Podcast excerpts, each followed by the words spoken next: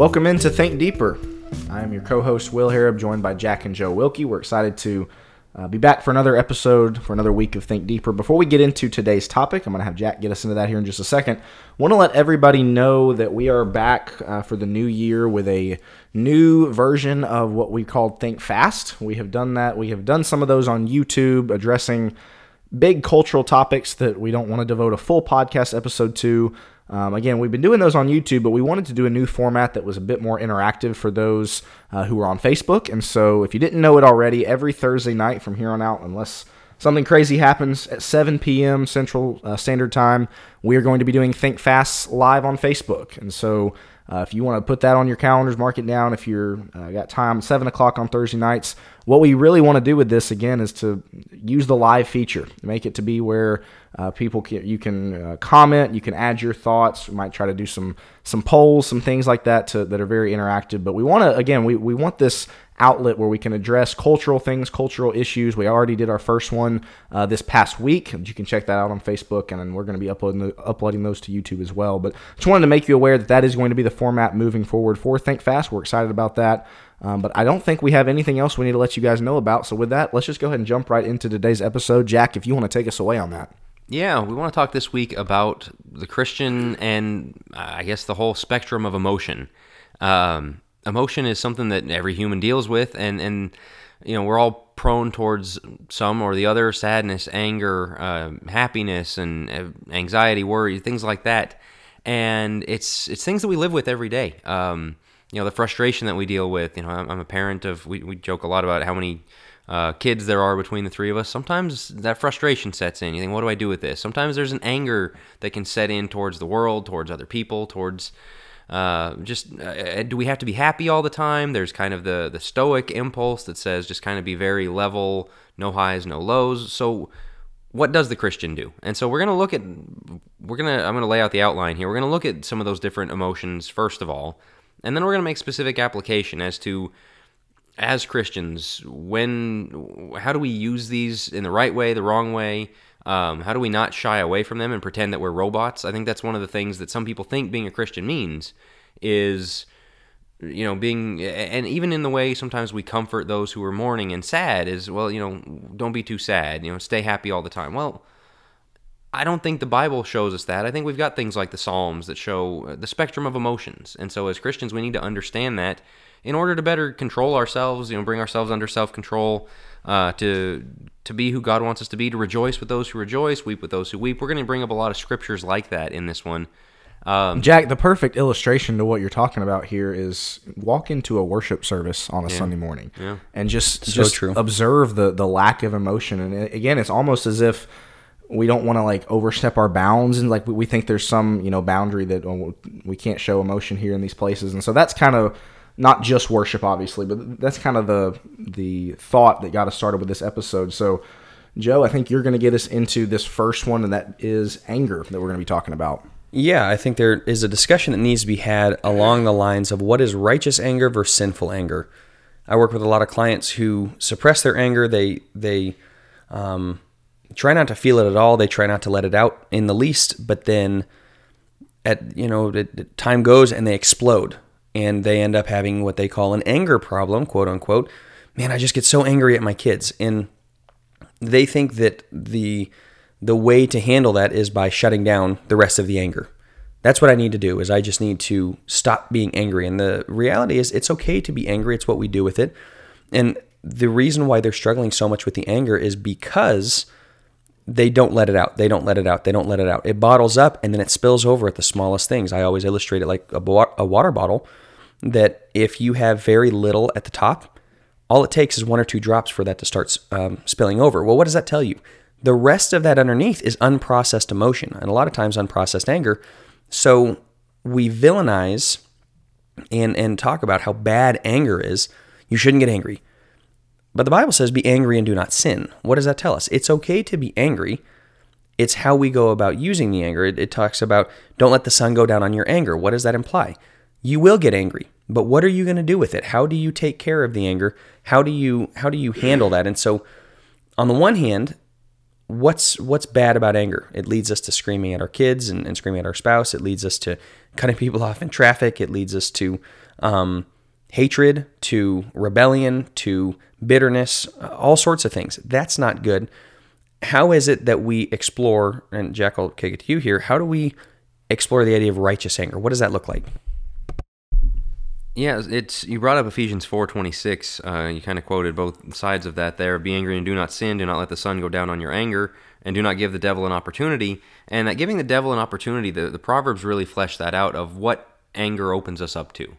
Um, a harsh word stirs up anger. Uh, the you know that anger leads to bad decision making, leads to treating other people poorly. Of course, Jesus talks about being angry with your brother in uh, the Sermon on the Mount in Matthew five, um, and he comes back around to uh, in in just a few verses later in Ephesians four thirty one. Let all bitterness and wrath and anger and clamor and slander be put away from you, along with all malice. And I, I think what's being implied here is you are going to get angry. It is natural to get angry. What happens next, you are in control of. And you see people say, "Oh well, you know, I did that, but they made me so angry." Like they did, and the, somebody else was responsible maybe for if they did push you so far. But what you do in response to it is your thing. Uh, we're going to talk a little bit about righteous anger because I think there's also a separate for defending the house of the Lord, like Jesus did, of, of standing up for the right things, that anger is very useful in that sense. And so if you reject it entirely the idea that Christians should should ever get angry, well, you're separating us from a very useful emotion God gave us. We are supposed to get angry sometimes, but we're not supposed to just become slaves to the anger. We're supposed to channel that immediately so it doesn't run the wrong direction. Interestingly, the people that are that say that the most we shouldn't be should never get angry are typically the most angry, are they not? I, I don't To know. me, uh, those I, I'm that- not going to say anything because I don't want to make them angry. Fair enough. I, I think too, though, to some extent, there's a bit of this that makes my mind go to certain people that you hear that phrase. They have a short fuse, right? That they have a I don't know if, if higher disposition is the right phrase. A, a more likely of a tendency to get angry, and I don't know if that might be, play into a part of this as well. Is that you know, anger in and of itself, again, we're going to get into righteous anger here in just a second, is not wrong, but you do have people that, similar to we talked about a few episodes ago, they kind of have a natural disposition to be grumpy or to be bitter or, you know, that type of thing. Some people have a very short fuse and have a very difficult time controlling their anger. Some stuff gets to them just really easily and really quickly. And so when you're trying to, I guess, kind of uh, rectify Ephesians 4 when he says, Be angry and do not sin. And then the one that Jack just quoted in verse 31, Let all bitterness, wrath, and anger, cl- uh, clamor, evil speaking be put away from you.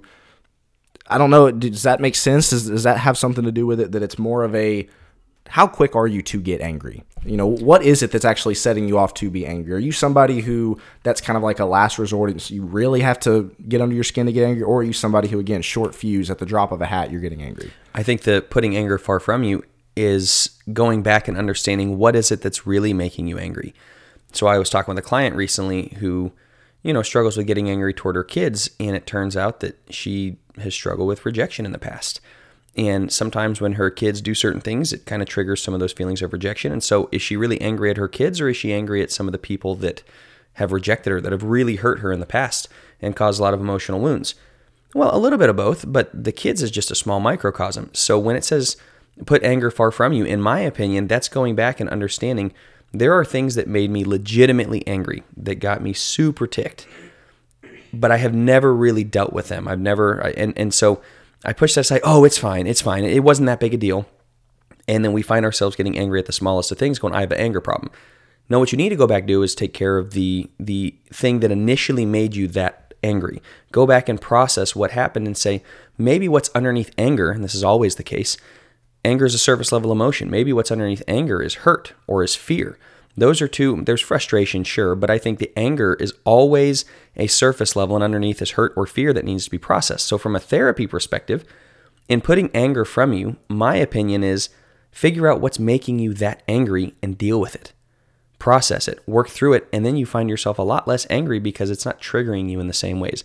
I understand that's uh, I don't know, that's a, that's therapist Joe speaking, but I do think these things blend together. And Ephesians four, as you're referencing, I think is a um, is where I would go to explain that. Don't let the sun go down on your anger, meaning find out what made you angry and go take care of it. Does that make sense? Sure, sure. I think you can pair in there Romans twelve eighteen of if possible, as far as it depends on you, be at peace with all men. Um, you know, Jesus talking about if if you remember your brother has something against you, leave your sacrifice and go make it right with them, or if you have something against your brother, go to them. Um, like make sure you're keeping an eye on these things and not letting something carry you away and and do whatever you can to be at peace with people and there's going to be a point at which you can't and that's okay that's on them and you've kind of let it out of your hands. And so we're talking about the negative sides. I want to use the, or get to the positive side of anger but first i want to get to some of the practicals. You brought up getting angry with your kids getting angry with your spouse you know uh, i mean just uh, you're that close to somebody emotionally there's going to be that that clash every now and then. And so keeping anger out of that because I mean we sing the song angry words let them never from the because like you say something you didn't want to say. You hurt and you leave a wound that's going to last a long time. That's not okay. And so that would be uh, an instance uh, as you said with your kids um, man driving in the car. That's one of the ones where it's easy to kind of let ourselves really anything where we are shielded from the direct face to face consequences of seeing what our vitriol does to behind somebody. our keyboard. That's where I was going next. Behind our keyboard, social media, man. And I've even been there where times I am like setting land speed records for how fast I can type because like ah, I can't believe you said that. Oh man, I'm I'm gonna rip you a new one and rip your head off. I'm gonna hurt you is kind of the point I'm getting at here, and that's not okay either. And so uh, the workplace, you, I mean, there might be somebody that your boss, a coworker, who is just drives you crazy, and every time you drive home from work or you get done at the end of the day, you stew on them for 20, 30 minutes. I can't believe that person. I can't believe that person. Or what about your fellow brother or sister in Christ, like within within congregations, getting getting angry at, at people like that? I remember somebody once asking me in a Bible class, and the, the awkward thing was everyone knew who they were talking about because they were at odds with somebody there. Of would it be okay to just come to church and not talk to a certain person? Like, Oh, no. Like, read these verses. If your brother has something against you, you shouldn't even be worshiping God until you go make that right. And so, eh, like you said, your fellow Christian, there are a million uh, anger at the world. I, I think uh, that's something we run into a lot. We talk about how messed up the world is right now. I get emails from people and, and talk to people about stuff who are just angry at the world. And uh, that drifts into the righteous anger. There is a place for that. But man, if it's eating you up, you got to do something about that. You got to take care of that and, and put things in God's hands and let let it go. That's a very interesting point you're making. That, and so let's talk about. Let's kind of get into the nitty gritty there. Of we can have righteous anger, but we can't let that permeate every part of our life. People that are very plugged in politically, I find, um, struggle with this because they do have righteous anger. They're they're seeing what's actually taking place politically, and that's really tough, right? Um, things aren't good.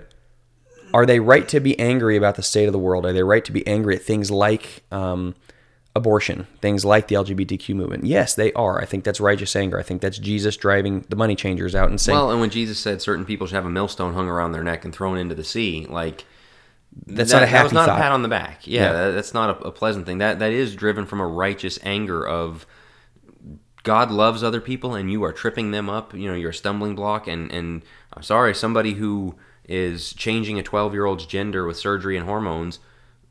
They are the person who deserves that kind of treatment. It's okay to be angry at those people, but like you say, our expression what we do with it is, is very important. So how do we feel that without letting that permeate, without letting that become part of us and become a um, a stumbling block for ourselves, where we can feel we can still feel angry about um, whatever is taking place in the world, but it doesn't seep in, so to speak. How do we do that? I, I was reading something by an author today, and he was taking on this question of like, you know, let's let's be realistic. It is as bad as you think it is. You know, again, the the trans stuff, the uh, the economic stuff. I mean, people are in a really bad spot, and and just the morality of our country, and uh, anything you want to list. There's a lot to be angry about right now, and righteously angry about it. And so, what can you do about it? Well, first of all, there's not that much we can do about things on a grand scale put it in God's hands. Pray to Him. I mean, there's a reason there are imprecatory psalms. There are times where David and others were praying, God, stop these people, stop the evil people, because it's important that God, and, and we trust that God will bring justice where justice is needed. So pray for those things. Leave the things in God's hands that are in God's hands. But then the point he got at is, and make sure you're maximizing the things that are in your hands. So Joe and I were just talking about the other day the times where we are most angry, frustrated, you know, harsh, rude, whatever with our wife and kid, our wives and kids, are the times where we're not doing our job. Where I'm letting down on my part of the chores, I'm not staying disciplined with the kids, I'm not you know, applying myself to those things. And then when they don't, I'm frustrated because it happened because I wasn't doing my job. And then I take it out on them. So when you look at the world, how are you repenting? How are you shielding your family from all of this evil? How are you serving your church and evangelizing and all these things? Do what you can as a positive channel for that. The anger is a positive thing depending on how you channel it. That's what I was going to say is Joe, you bring up the person who reads, you know, the Drudge Report all day and just is really invested in, in politics and, and kind of dwells on that a lot typically not to generalize but typically those those people that that's all they do right it's like what are you doing about it and so like my mind goes to paul when he's writing the book of galatians for instance and a lot of the things that he says you know again he starts out uh, in verse 6 of chapter 1 where he says look I, how are you turning away so soon to a different gospel in chapter 2 he's talking about how he had to call out peter to his face in chapter 3 what does he call him oh foolish galatians you, you think paul was writing that in a very peaceful state of mind and just no i mean paul was angry and paul was angry for a reason and so but what was the key, especially with him writing the letter to the Galatians? What was he concerned about? He's concerned about their soul. And so I guess this one more so applies to if, you get into something with maybe a fellow brother or sister in Christ, but even into the political realm or being having righteous anger towards the world, the question you need to ask yourself is what are you doing to spread God's love to the world? Obviously, you can't convert the whole word whole world by yourself. That's not something that you're able to do. But are you just dwelling on your anger? Or are you just kind of stewing on your anger? Or are you actually taking like jack said what you can control and trying to do something about it with your neighbors with those who who are outside of christ that you know. Are you showing god's love in that way or are you just sitting around going man this world is just an awful place and you know what i mean? What are you actually doing about it? And so prayer is a good one. Uh, again serving others doing what you can to to really just be concerned about their soul i think plays into it as well. I think those are all great points. I think from a from an individual perspective then i'll come to that one.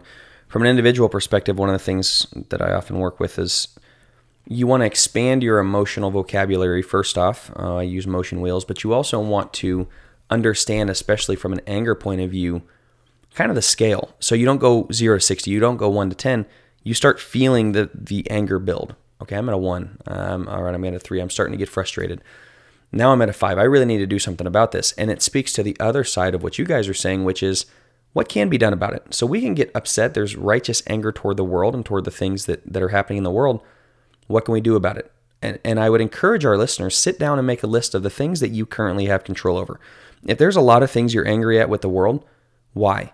There may be something having to do with, you know, the injustice of it all. Absolutely. Is justice or rather injustice a key uh, point of your life? Something that kind of reverberates a little more than a little more than the average person. Maybe you had something in your past that causes you to feel like the world is unjust things like that often come back into play. And so the emotions we feel about the world, I think there that we can have righteous anger, but what can we do about it? Finding a level of control um, is, to, in my opinion, one of the keys. I want to move on, fellas. Any other things you want to get into on That's anger? I want to move on uh, to our next one, which is that of sadness. And sadness is a um, boy. This is you talk about anger. People don't want to feel anger; they want to run from anger because of all the things that it can do that's bad we don't have negative connotations with sadness per se in terms of what's wrong, but I think we really struggle to sit in this one. I was, I was talking with somebody recently about it seems to be such an Americanized like. I, and it may come from the American dream, kind of turn everything into a positive. Oh, we're gonna we're gonna find the silver lining. We're gonna get through this. This is gonna be great. Sometimes that's helpful, but sometimes it's important to just sit in the emotion and feel sad. It's like I was thinking about this illustration. I, this may not be new uh, or may not just be from me. Somebody else may use it, but um, it came to my mind of like it's like taste buds. You have the bitter taste, but that's an acquired thing. Notice that some of the top restaurants in the world are those that experiment with the bitter taste buds. It's because it's an acquired taste. You don't just start drinking black coffee. You drink it really sweet because you're used to sweet. And then you slowly work your way where bitter, you start to appreciate it more. I find sadness is the exact same thing. Hurt and sadness are very much that bitter taste. That's uh, they are bitter, but kind of that bitter taste. Like it's an acquired thing. We don't like sitting in it. We would rather everything be happy and sweet. But it's important as we kind of expand our palate to sit in sadness. It's interesting that you bring that up because we're going to get into Jesus in the garden here in a second. But what about Jesus in John 11? What about Jesus when one of his best friends had died and, and he goes, it's the famous shortest verse in the Bible, right? The first verse everybody memorizes, Jesus wept. Why did he weep? He raises him from the dead what seven verses later you know did he really not did, did he not know he was going to raise him from the dead and so I think that perfectly illustrates your point that Jesus he kind of sat in the moment for a second. He he realized, and, and you can argue that it was that it was more so what he saw the the grief was doing to to the sisters, to, to Mary and to Martha, and so that made him sad. But but again, he, he's about to raise him from the dead. You you would expect of anybody, Jesus is going to be the one that's got the positive, go lucky. Oh, don't worry about it, guys. I'm here to take care of it. No, he he stayed in that sadness. He Mm. sat there, as you said. He he lived in that sadness with those who thought that they were never going to see Lazarus again. Mary and Martha never thought they were going to see their brother again. And Jesus, rather than putting a band-aid on it real quick, saying, "No, no, don't worry, guys, I got it covered." What did he do? He wept with them. He stayed there with them. He talked with them. He prayed to God, and then, of course, performed one of the greatest miracles of all time. But I think that perfectly illustrates the point That's you're talking a about. great weep with those who weep. That means you get down on their level. And how many people do we see in the church? Somebody gets sad, somebody loses a loved one, somebody has something tragic happen, and they want to come in and they want to make it better. They want to instead of just kind of doing the wanna Job fix friend, everything, yeah, they right? want to fix everything, fix it, Fox, right? Like they instead of being the Job's friends who end up being bad, but at least for the first week they get it right. They sit with Job and they just weep and they grieve with him. That's so important. But so many times when we want to, and notice this for our listeners, and I have to check myself on this when we the first thing we think when somebody's feeling sad is let me come and fix it for them let me get them out of the sadness before i even sit down with them before i even allow them to sit in it ask yourself how well do you sit in your own emotions do you invite sadness in do you feel it because you're going to have a tough time weeping with those who weep if you yourself are running from sadness in every area And I of think your that's life. probably why we try to pull our friends and family out of right. sadness, is we don't want to be anywhere close to it. right we, don't, do well with it Right. Well, Right. you see like the humor as a as a shield thing, you know, trying to deflect. Sometimes So we'll true. do that. Uh, the other thing you guys are kind of talking about is the silver lining thing. Is even if we're acknowledging the sadness, well, let- let's find something happy about it. Let's find a good that's going to come of it, and and that's where you get a lot of the like bad things, the the bad theology that comes out of funerals. Well, God needed another angel. No, number one, we don't turn into angels. Number two. That it doesn't help anybody. Right. Their their their spouse, their parent, their brother. There's somebody's missing from their life that they will not see right. again in this life. Don't try and find the happy right now. Um, I saw a thing uh, where it was actually a football player was quoting this, and it was one of those guru guys, Jocko Willink. So these guys say like a couple good things, then a million stupid things. And this is one of the stupid things he is. Anything that happens in life, your response should be, and, he's got that voice, good. Well, you know, like, well, such and such happened. And so the football player was saying, you know, our coach showed us that. And, and so we think about it. I threw four interceptions in the game. Good. You know, you're going to learn from this. You're going to grow from this. You're going to, anything else mm-hmm. happen. And, and so, like, you apply that to life of, well, I just lost my job. Good. This is going to teach me new skills, teach me. And there's a little bit of value to that of, you know, like, something you, know, like you, you get to the point where you move on. Yeah, Well, 'cause you- optimism's a You good can wallow. yeah. Optimism's a good thing, and and eventually you need to find the silver lining. But it's okay to mourn for a little bit Right. before Sure. you start doing it. And I mean, because like, think about all the ways you can apply it. Well, I just got a serious medical diagnosis. Good. Like, no, like, uh, you know, Just I- got in a car wreck. Yeah, Good. I just got in a car. I'm gonna lose my house, lose my job. You know, my spouse, uh, like my kids are sick. My things that are totally out of my control, and and my world's coming crashing down. Good. Like, no, no. There's uh, there, and again, once you come through the low, walk through the valley of the shadow of death. That's one of the promises of God being a good shepherd. Is that he'll walk through the valley of shadow of death with us? Not he'll keep us away from the valley of the shadow of death. So that when you go through it, he'll be there with you. You're not going through there point. going, "Good, I can't believe I, I'm in the valley of the shadow of death." No, it's okay. You don't have to find the silver lining immediately. Now, a, a couple weeks later, if you you know at later on, you can start pointing to, "Hey, God," because Romans eight twenty eight is that God makes all things work together for good. To our ultimate end, it will always end up in the good. But that doesn't mean in the moment we have to deflect all sadness and everything's good. It's not all good. I was reading a book, uh, A Severe Mercy. Guy is friends with uh, C.S. Lewis, Sheldon Van Auken, Van Auken, something like that. Um, and it's one of Alyssa's favorite books. It's very, very interesting, and it's a, a husband and wife going from being pagans and they got married, but they really wanted the I think he calls the shining barrier, a barrier of their love, like nothing's going to get in the way and, and nothing's going to tear us apart. And you know if one dies then then I'll just make sure that basically I'll kill myself and go with you. And it's them converting to Christianity and not to ruin the book for everybody but this is also kind of on the front of the book of, about it being tragedy.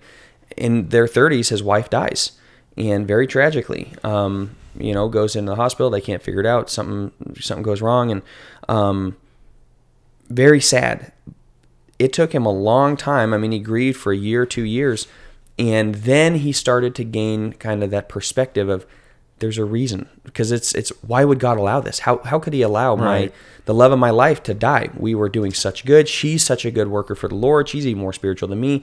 How could you take her? And the perspective that he gained from it was invaluable. But did that perspective come in the first two weeks? Not even close. Did it come in the first two years? No, not really. It came years after. We don't do well with grieving in the church because we don't really know how to do it. Grieving is a process. Grieving does take some time and it's not a linear process. You go through, yeah, there's the five stages of grief and such, but you go through these different processes. And for us in the church, we need to do a better job of just weeping with those who weep. Get on their level and feel sad with them. And to your point, Jack, I think it's it's good to have optimism, but it's it's you know, as you're saying, there's a time and place to bring out the optimism, and that's not first thing. Let me ask real quick because we, we're going to move on to the next one here in just a second. But I, I want to nail down that phrase, weep with those who weep, because it can be very easy to say, it can be very easy to, to read or to hear. But I want to ask you guys, practically speaking, what, what does that mean? Because I think a lot of times we hear that, weep with those who weep, and we think that that means go to the visitation service, maybe bring them a casserole. Those things are good, don't get me wrong. But I think there needs to be a, a whole lot more to this idea of weeping with those who weep than, again, just kind of man, I'm praying for you, brother. Let me know if there's anything I can do. You know what I mean? And so I I think that's typically the, the standard um, reaction anytime, you know, because again, a lot of times we don't know what to do. Right. And so that, I guess, if, if somebody's listening and has that question, okay, practically speaking, yeah, weep with those who weep. What does that look like? How would you guys answer that? I think be a mirror first and foremost. When they're sad, be sad. Don't come in smiling. That's that's the the very basics. But you'd be surprised how many people get that wrong. Uh, again, they want to make things better.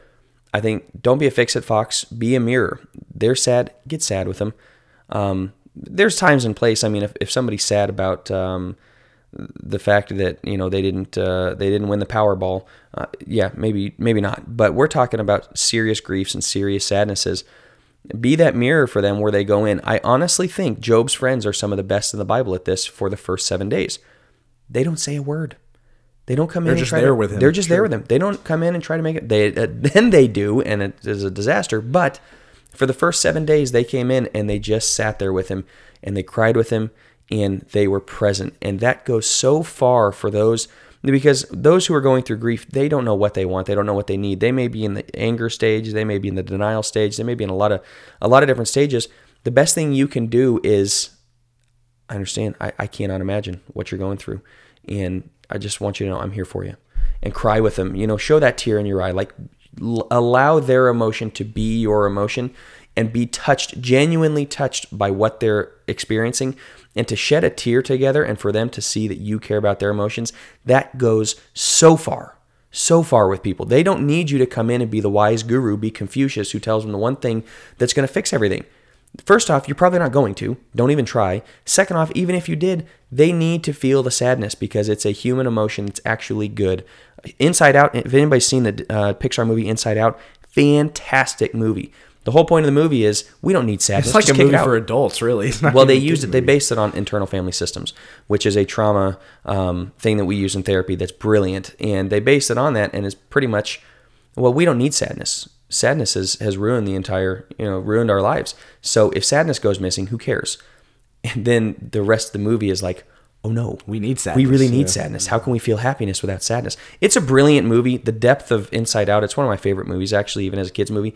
And like you said, Will, it's not a kids movie. We need sadness. Don't. So when sitting and weeping with those who weep, don't rush them through it. Just be with them and cry with them. Jack. Well, so the Job's friends thing you're you're highlighting there is it's called sitting Shiva. It's uh, I'm probably pronouncing that wrong, um, but it is a cultural practice that you know uh, Jewish cultures had, but a lot of cultures around the world had that. Of you realize, and and uh, you hear things like a wake of you know you just kind of have people come over and and you know before you bury before you say goodbye or, or even around that time you do it well we're in such an instantaneous fast food culture fast everything fast micro microwave is the term i'm looking for where everything has to be done immediately that all right we're to have the visitation tonight for an hour and then we're to have the funeral tomorrow for an hour and then when you know we'll have a graveside for 20 minutes and then that's it and let's let's move on. There'll be a family meal at the church building or whatever else and all right that that's it. And we know and everyone knows instinctively all right that widow that family that those people have to go home and live with this now.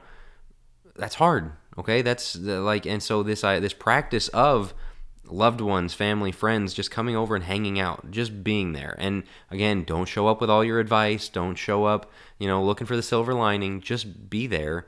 Um, I had a friend who went through a, a very horrible tragedy, a, a, loss in the family, a, you know, a, the kind you just never want to have happen.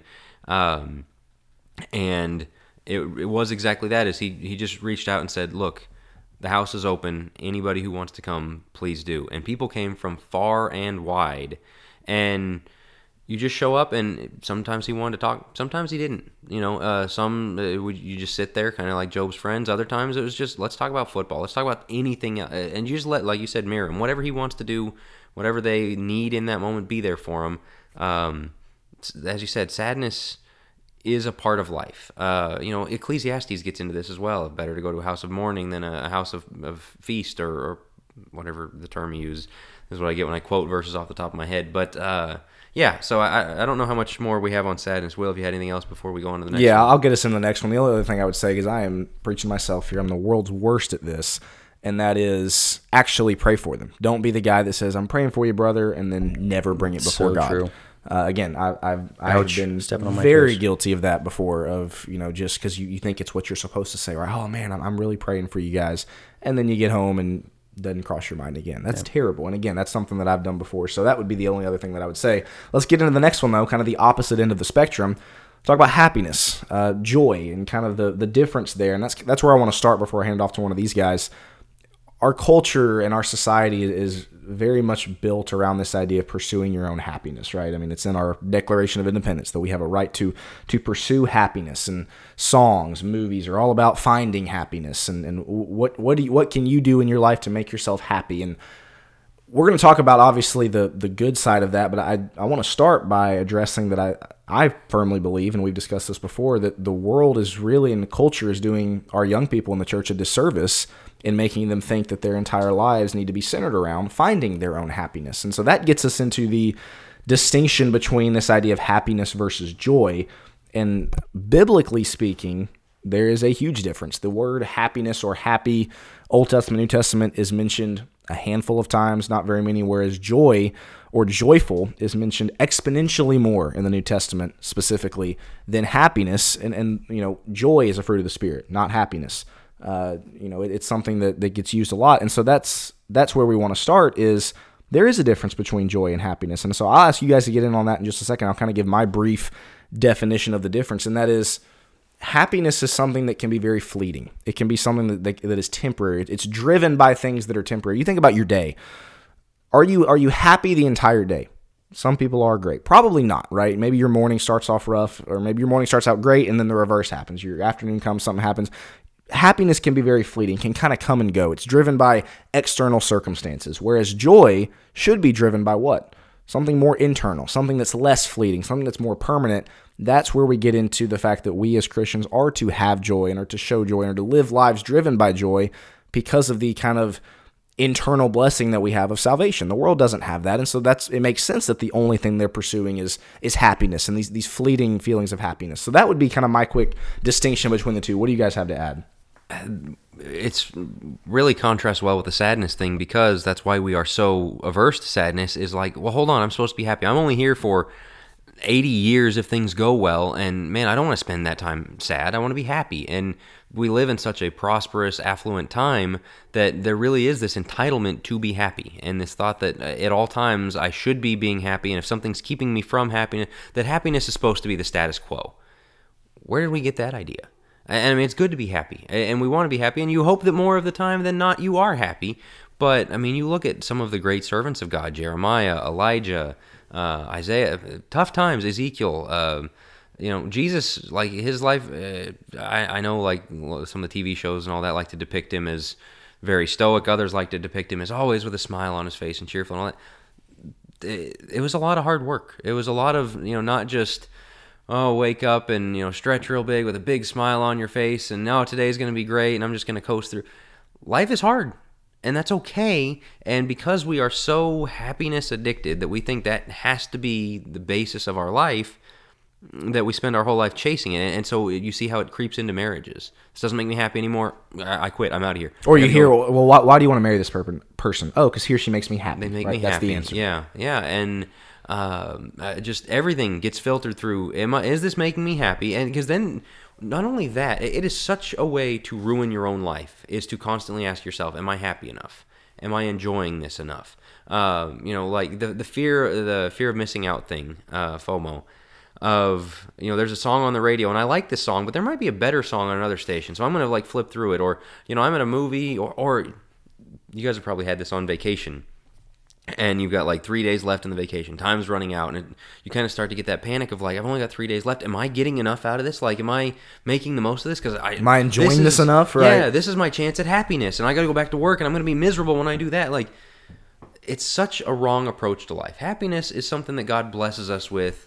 There's a lot. There's in the Proverbs again. That we got to do a really good job of mining the Psalms, Proverbs, Ecclesiastes, Job, and Song of Solomon. All of those because they are the human spectrum of emotion. There's a time to be happy. There's a time to be sad. There's there's times for everything. But the time to be happy is not all the time. And so enjoy it when you have it, and when it's gone, realize it'll come back. I think joy is going back to your point, Will. Um, you stole my thought on it, which is fleeting versus like permanent, uh, withstanding, right? Um, and the other part of it is I think happiness can be. I'm with you, Jack. I think it's uh, important, but I also think it can be cheap. It can be something, and I would almost look at it as I'd illustrate it this way. It's kind of like if you're if you build your house and you're trying to put a bunch of furniture in it. The easy thing to do is to go get IKEA furniture, right? It's it's cheap, it's easy, it's fast. Um, yeah, and, and you'll get some furniture in there, and it's great, and it'll probably fall apart from time to time. And that's There okay. goes our IKEA sponsorship. Yeah, sorry, sorry. I hate. I got enough IKEA stuff in my house, so I don't no hating on They it. They sponsor your house. Yeah. exactly. That's all the happiness that I get. Um, but I would say joy is you learning to craft something yourself that's going to withstand. You take a nice fine piece of oak. Does it take you a long time? Yeah. Does it cost you a lot? Yeah. Is it hard work? Yes. Will it last for so much longer? Yes. Well, this is our coming to, to Christ and our going through the difficulties to find peace and to find joy in Him is like happiness is cheap. I could easily run to IKEA and get the quote unquote same exact thing for cheaper and faster.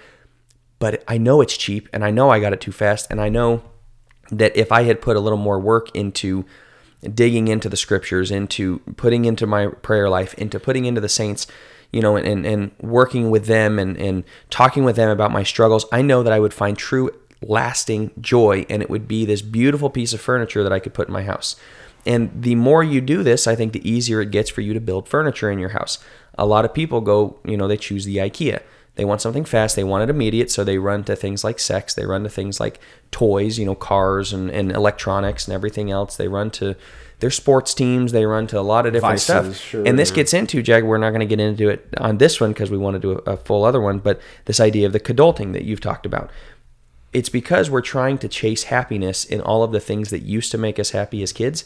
We're not learning any skills to cultivate true joy that lasts and that is worth something. And joy is so magnetic. Mm. It's one of those things that you just want to be around people that exude mm-hmm. this this joy, regardless of what's going on in their life. And we we kind of beat up on the older generation sometimes in this podcast, maybe a little too much. But I do think that this is one of those areas where young people are looking around as they're trying to figure out, okay, what am I going to do with my faith for the rest of my life? And they see these congregations full of middle to older age people who just don't exude this this type of joy and they're looking at it like that's what I get to be in 30 Right. years no thanks let me go chase happiness instead and so I, I do think that that's one of those things that we've discussed on several podcast episodes before so I don't want to be dead, dead horse here but that we've got to start figuring out why we aren't in in many places exuding an attitude of joy not chasing happiness not just being Mr. Smiley go lucky everything's great all the time but to have true joy that again is a magnet for people, is a magnet for young people to say, "I want to be like that," I, or somebody who's outside of Christ says, "I want to."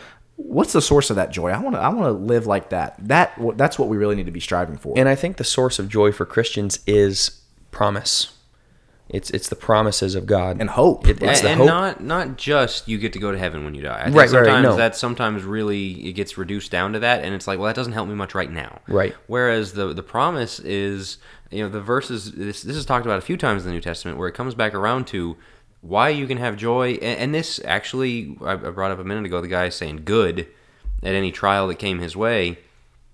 that is the the application of this. That is the proper application. That don't say that to circumvent sadness, but when the, the sadness happens or when, when you're not happy all the time or whatever else, that's James chapter 1, uh, verses 2 through 4, where James just starts off his book that way. Consider it all joy when you encounter various trials. None of us, when we hit a trial, you again, you lose your job, you're sick, your, your car breaks down, whatever it is, goes, all right, this is this is what I was hoping for. You know, I, I can't believe I get to go through this again. Like, but why can you consider it all joy? Because the testing of your faith produces endurance. First Peter 1 talks about the same thing. Tried by fire, but you know your faith is going to be tested and prove more valuable than gold. And joy um, inexpressible is yeah, the phrase. Joy inexpressible, like uh, uh, Philippians 4, the peace that passes understanding, because you know you're coming through this, you're able to lean on God better. I mean, the New Testament just talks about this over and over and over. Uh, in fact, uh, that's really what Philippians 4:13 is getting at is you can get through anything because you got Jesus on your side and there's great joy in that of knowing I can't lose. But again, we we get joy and happiness confused and so when something bad happens we think, well I'm supposed to be happy through this. No, you're not actually. You can be sad in it. You know, Paul's saying, "Look, I got a thorn in the flesh and I really don't like this. Please take it away, God." God said, "No, okay. I'll find joy in it cuz my his strength comes through my weakness." And so happiness and joy we do have to separate the two. Appreciate happiness for what it is. Right. It's a treat. It's it's a, an emotion that we can enjoy from time to time but don't feel entitled to it. And realize you can have joy all the time.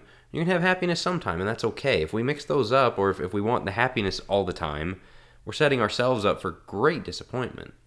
I think that's a, a great point. I think as as you were saying that happiness is kind of like the dessert.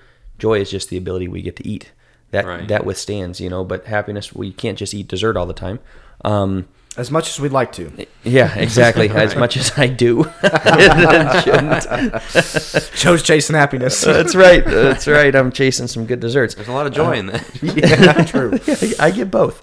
Uh, let's move on to the last one that we are going to discuss. And then we want to get into some some basic principles right toward the end um, concerning emotions. But this last one is the idea of anxious or, or fearful we see a lot of scripture be anxious for nothing, right? Put all in, uh, putting all our anxieties on him. He cares for us. Look at the lilies of the field is Matthew 6, right? So we see a lot in scripture, and, and Paul gets to this as well in being anxious for nothing in Philippians 4, as we just referenced. Um, we shouldn't be anxious for the future. We shouldn't worry too much about it. At the same time, we do see Jesus in the garden. We see him sweating drops of blood because of what's about to happen.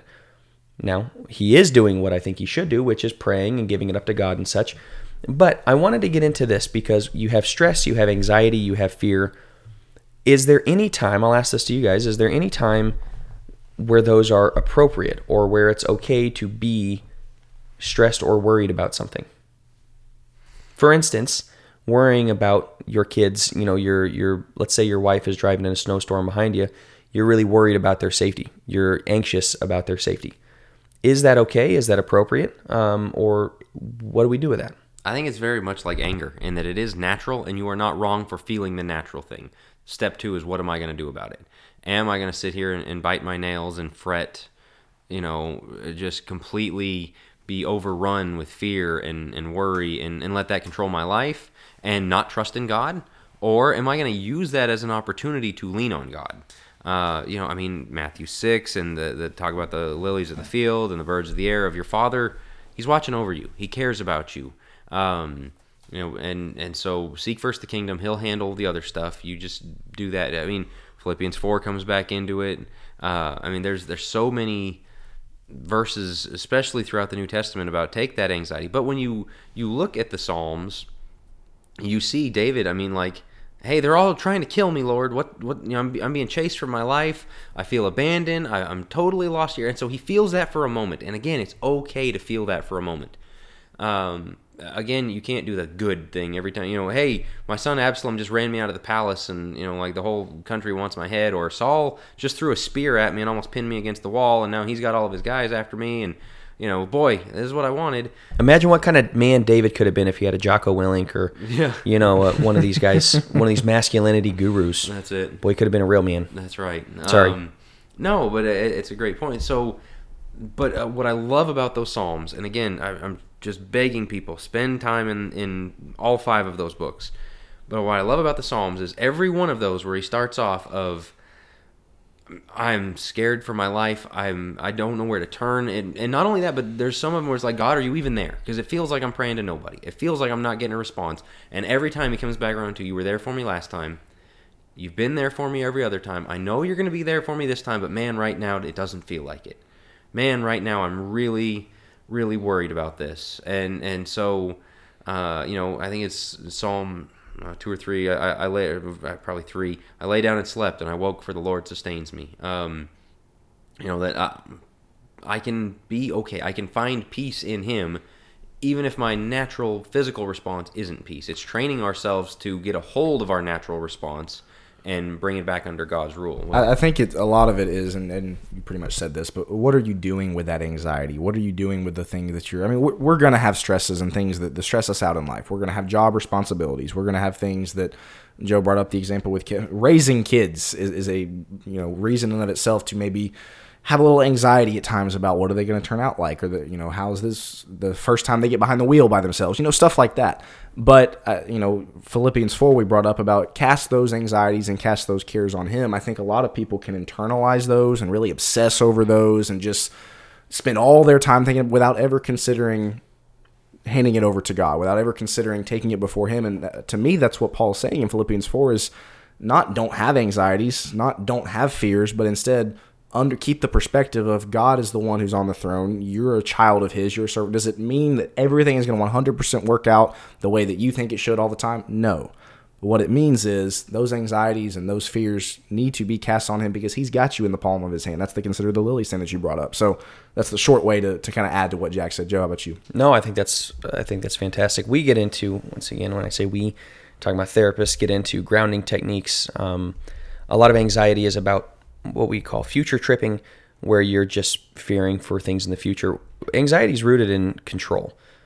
When you have no control over anything, and one of the reasons why we pray to God and we give it over to God is because we realize He is in control. But I would also say, if you're really struggling with that, if you're an anxious or worrying person, find the things that you have control over, um, and and find the things that God has control over in your life, such as, hey, I still wake up in the morning. God has, and the sun still rises. God has shown that he is in control of all things. He's in control of this, and I'm giving that over to him. Um, think of Lamentations, right? His mercies are new every morning. Great is his faithfulness. Great is thy faithfulness. Uh, and we sing that song, and it's great. But think of consider the Lamentations. Like that's really not good. Going, God, I don't feel like you. And right before this, in chapter two of Lamentations, like I don't even think you care about me anymore. And I don't. To your point, Jack, and Jeremiah is really going through it, but he goes back to the promises of God of what God has in His control. So Find things you have control over.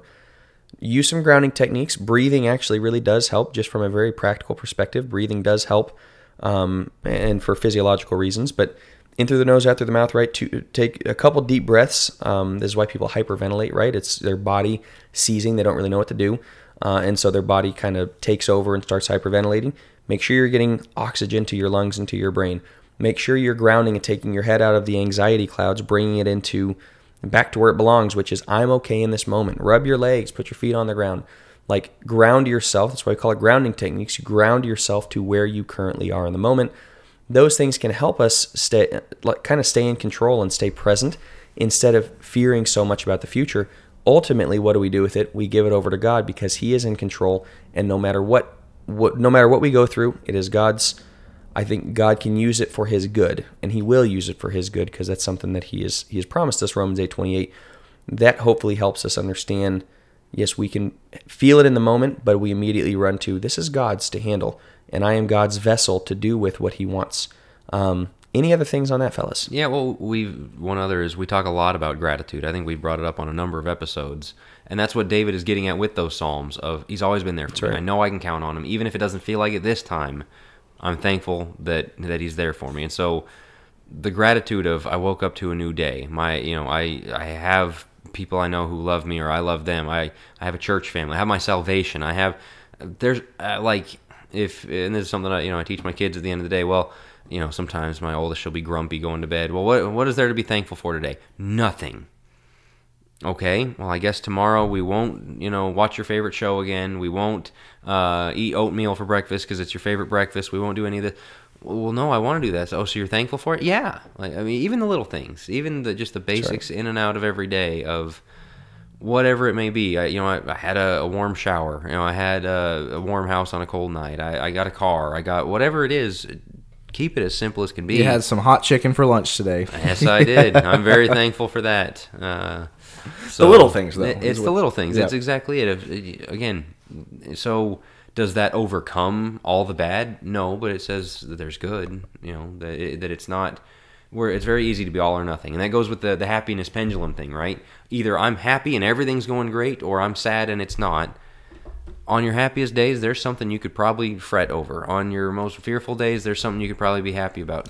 It's it's about being that balanced person with joy at the core. So I want us to get us into as we kind of get ready to wrap this episode some some key principles and a, a few other takeaways as we kind of hit the the emotions side of it, uh, all four of those. And let me say, we we do realize there's like, look, I'm a therapist. We're, we're all here. more, sure. There's like a hundred emotions. We realized we didn't hit all of them. We were hoping to hit just you know some of the biggest ones that are struggles for Christians. Sorry, Will. Just wanted No, to throw you're that out there. absolutely right. But I, I want to. The first one I want to bring up is the fact that it, it has become, according to culture, something that is not masculine for men to show emotion. It- It's something that men shy away from showing emotion, and you, mm. you pick an emotion. They don't. They don't show it. You know, they don't want to get get too high and get too excited. That's kind of Dean. You're not. You're not cool. We've talked about that before with young men, specifically with our Godly Young Men podcast. That they don't. They don't want to get too excited about anything because that's not cool. Um, but then also they don't. They don't show sadness. They don't. You know, they just have to be these stoic men. And so I want to ask you two, what advice, and again, practical advice, would you give to somebody who maybe maybe they bought into this idea that men are not supposed to show emotion? They're supposed to be the the the rocks of the family that, that never go any which way. They, they just stand firm. And again, part of that is true. But as far as the idea that you're never supposed to show sadness, you're never supposed to get uh, joyful or excited about anything, you're never supposed to feel anxious. What would you what would you say to somebody who has kind of bought into that mindset? Well, I want to say there's there's kind of a pendulum thing here because that is kind of the older classic John Wayne man's man kind of thing, and then we've got this. Uh, you know, as there's been the rise of therapy and all that, there has been very much, especially in the last 10 to 15 years, this push of it's okay for men to, to show their emotions. It's okay. And I think it's gone too far in some ways and, and almost a glorification of it. And, and you see this sometimes with uh, there's certain preachers, especially like big name ones, you know, you can look up, you know, their sermons on YouTube where they just cry almost every Sunday. It's like, my man, get a hold of yourself. Like there, there Right, is there right. is a level of control needed, but the stoicism of full control that you never, you know, smile, you never cry, you never, you, you know, the same face all the time. You know, they've got kind of Chuck Norris jokes or posters like that of like his face never changes no matter what happens. There is a, a very, I mean, again, you David, very much a man's man. I mean, killed giants, killed lions, killed bears. Like he, the, nobody's gonna call David a wimp Right. but he was a very emotional man, a man that had that that full range. That doesn't mean he was crying all the time and No, he's dancing some. Yeah, I mean he was dancing for joy, you know, with the the Ark of the Covenant and all that. Um, but I, I think he it, he knew the time and the place, and I think you know this kind of men should just spill their their guts all the time and. Uh, Basically, be an open book all the time. I don't think that's what we're called to do. That's On- emasculating in, in some ways. I It would very say. much is Yeah. because you, you just don't have control. Um, And I think that's it. Men are called to have control over their emotions. But I think we've taken that to the again the old old kind of part of it is well that means I don't ever experience it because I have control over my emotions. No, Jesus also is another one weeping as you brought up Will in John 11 like he's he's weeping there. Jesus shows emotions, but did, was Jesus driven by emotion? Right. No, he wasn't. He was driven by logic. He was driven by his, you know, what he was called to do, what he knew he was supposed to do. Did he feel emotion along the way? You bet. Absolutely. Was he wrong to do it? Does that mean he wasn't within control? He absolutely had control over his emotions, but he wasn't afraid of them either. And I think a lot of guys are afraid of what of what it means. Um, Well, you've got dads that were raised with that mindset that won't even hug their kids Oh, yeah. because it's you know that's too much emotion showing. That's what we're talking about. There is the kind of the negative side. Yeah, yeah. I think it's both sides. I think this is why it's so difficult to be a man currently. Uh, first off, you're hated by a lot of people because everybody is is pushing men down. Men aren't really needed. What what are men good for? Anything you can do, I can do better. And then you have this where you either go from dads who showed no emotion, and you get this like the guys coming back from war, um, never talked to their kids about their experience, never showed any of it. So they had two emotions. They were either okay, not even happy per se, just okay, or they were angry. And that's it. That's the range of their emotions. They couldn't show anything else. And we know that they had all sorts of things that we can't begin to imagine that if they could talk about it, if they would have talked about it, it would have helped. But that's not what men do. We kind of hold it to ourselves. But then, to your point, Jack, we have the well, no, we just need to, you know, it's okay to, to cry all the time, or it's okay to just kind of live vicariously through whatever and, and allow your emotions to take control of everything and make sure that you're not shutting up your emotions. I agree. Emotion should come out. But at what point are we being driven by that emotion? Or what point are we allowing that emotion to be the focal point of who we are? Well, there's- As men, that can't be the case. There's three words I, I think you can reduce it down to is uh, vulnerability is viewed as a positive thing, and I think those that that skew more towards more emotion think, well, it's vulnerability. I'm showing I'm not I'm not trying to be perfect. I'm not trying to be in control all the time, and there's a good impetus to that. The other side will view that over emotionalism as weakness. So vulnerability, weakness, and and they're right about some of that too. I mean, there is a weakness of a man that's always weeping and bowled over by everything that happens nobody can look to him. His wife can't look to him and be like, "Man, when when things get bad, he's he's the guy I can count on." What biblically we have, and uh, Jesus is our perfect example, is tenderness. Tenderness means you are a, a tough, rock solid man who knows in that it's there's a time to cry. Will brought up earlier, John 11. It was his friends are really hurting. It was time to cry. He looks over Jerusalem and realizes this place is all going to be destroyed in the next 40 years, and a lot of these people are going to die horrible deaths and I love these people. I don't want that to happen. And so he's crying over them. On the other hand, it's the same Jesus who the same day drove people out of the temple yelling at them of no, we are not doing this in here. And so, you know, he didn't go in there and cry and go, guys, please, please get out of here. Eh, Like, so as a man, you need the tenderness. And Paul talks about, you know, I, I took you under my wing like a mother with, you know, the same, similar ter- terminology to what Jesus uses. And so the tenderness comes from a place of strength is that you look like you're hard as a rock, but you've got a, a little bit of a soft side that your wife and your kids are going to see, and and and that the good vulnerability, but not full vulnerability. You're not a square of jello. You you still have that hardness of a rock that people can count on. So again, don't swing too far into vulnerability that it becomes weakness, but have the tenderness. I think would be the right way to put that. I, yeah, I would say strength, vulnerability, and authenticity. Be strong, be vulnerable, but be authentic in it. And that's the other part of it is in this culture, I think there's, especially for the younger, there is kind of like you win the lotto, it, the more you, in it's intersectionality, I think is the term. If you The show, more oppressed you are, like the more oppressed you are, and so you show your weakness and you show your, you kind of wear your emotions on your victim sleeve, and it's a victim mindset, and there's something so inauthentic about it. Like you're just trying to game the system. Be authentic with your emotions. This is Jesus. This is David. The ones we're talking about are they're absolutely authentic with it. They're crying out to God, or or Jesus is crying over Jerusalem. Like there is an authenticity, but there is a strength, but there is a vulnerability, and all those things are. I think they come together to create. Interestingly, as a side note, when in in work with sex addiction, uh, one of the things we talk about, we call it an intimacy disorder. And intimacy is defined as vulnerability plus authenticity. That's what a lot of men lack is the ability to be vulnerable with others and the ability to be authentic and putting on this front of nothing ever fixed me. You know, sticks and stones may break my bones, but words will never hurt me. That's the stupidest thing I've ever heard. Yeah, words really hurt. They can really, really hurt. They can leave wounds. They can leave lasting scars. I work with guys in their 70s that their dad said something when they were seven and they remembered it into their 70s. These things hurt. Be authentic. Be willing to show that, but that can't be the driving force behind our lives. So that's the first principle is just make sure we're getting masculine emotion right. It's okay to feel emotion. It's okay to let that stand. The second thing I would say is base your emotions in God, not people. When our happiness, when our joy, when when the things that um, get us out of bed in the morning are solely our spouse or our kids or somebody else, that puts a lot of pressure on them actually. Because all our happy emotions, all our positive emotions are based in them. That's not fair because the moment that they let us down, there goes the happiness, there goes the joy, there goes all the positivity.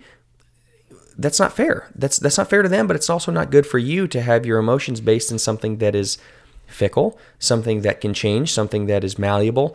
Um, we need to have our emotions based in God. He never changes. That's why the anxiety and everything we're talking about, the sadness and the anger and the happiness and the anxiety and the things that we're saying are all coming back to have you based those appropriately in God? Are you going to God with the tough ones? Are you finding ultimate joy in God? Because if it's in anything else, you will be disappointed and it will only lead to further frustration. I think that brings us to one other thing we want to talk about is the emotions in the walk with God. Um, we, we had another thing on our outline, but I think we kind of got to it of dealing with spouse, kids, coworkers, whatever else. Um, but in your emotions with God, being real with God. Uh, I mean, you see in the Bible, even David angry with God sometimes. Uh, Moses at, at times, you know, just kind of, and you, you you maintain the reverence, but you know, a frustration with God. Why did you do that? You know, when Uzzah touches the ark of the covenant and is struck dead, David is not happy with God. You know, but you have to keep at the back of your mind all these things. God's right and I'm not. So the ultimate problem here is with me, but still, I don't understand this. And, and I think, you know, a lot of the deconstruction stuff uh, that you uh, read, and we're going to have an episode on this at some point, of all these people that have their stories of why they walked away from the faith, it is a moment of, I, I can't understand a God who would dot, dot, dot. You know what? It's okay to be angry with God to uh, for a point. I mean, if you walk around angry with God, it's going to lead to you falling away. But you know, saying why why was it this way? I mean, and and with Job, I mean, again, going back to Job, why? Why did you let this happen to me? And he, you notice, you get to the end of Job, he doesn't get an answer. Right. It's one of the most frustrating things about Job. Well, We get to know a little bit of what's going on, but it's the- frustrating from our point of view, Right. Because we want to know, but it, it's also a reminder of that's kind of the point you're of the book. not me. You're not Yeah. God. You don't know? get to know everything. Right. Yeah, Right. and it's okay. And in the same sense, you know, again, sorry, shout out to my kids. I'm, I'm using them as an illustration a lot. There's, I mean, I get the question why 500 times a day. Why? Why? Why? And you know, as long as they're being obedient, I try and uh, you know humor that and, and explain stuff to them. But there's times where it's like, Because I said so. well, not even that so much of just like, look, this is over your head, and I'm, I'm not going to explain it to you. Sure, You sure. know, like th- this is not for you. I, I use that term a lot. It's not for you, and that's really what God tells Job. It's not for you to know. Yeah. And so we can be frustrated with God and all that. And, but Job didn't curse God and die, like uh, you know his his wife told him to. And so these emotions with God, there's anger. Um, man, fear of God is a whole other big thing. Um, I don't. We don't even have time to go into the full thing. We are going to do a, a Who Let the Dogma episode on that here in a couple weeks.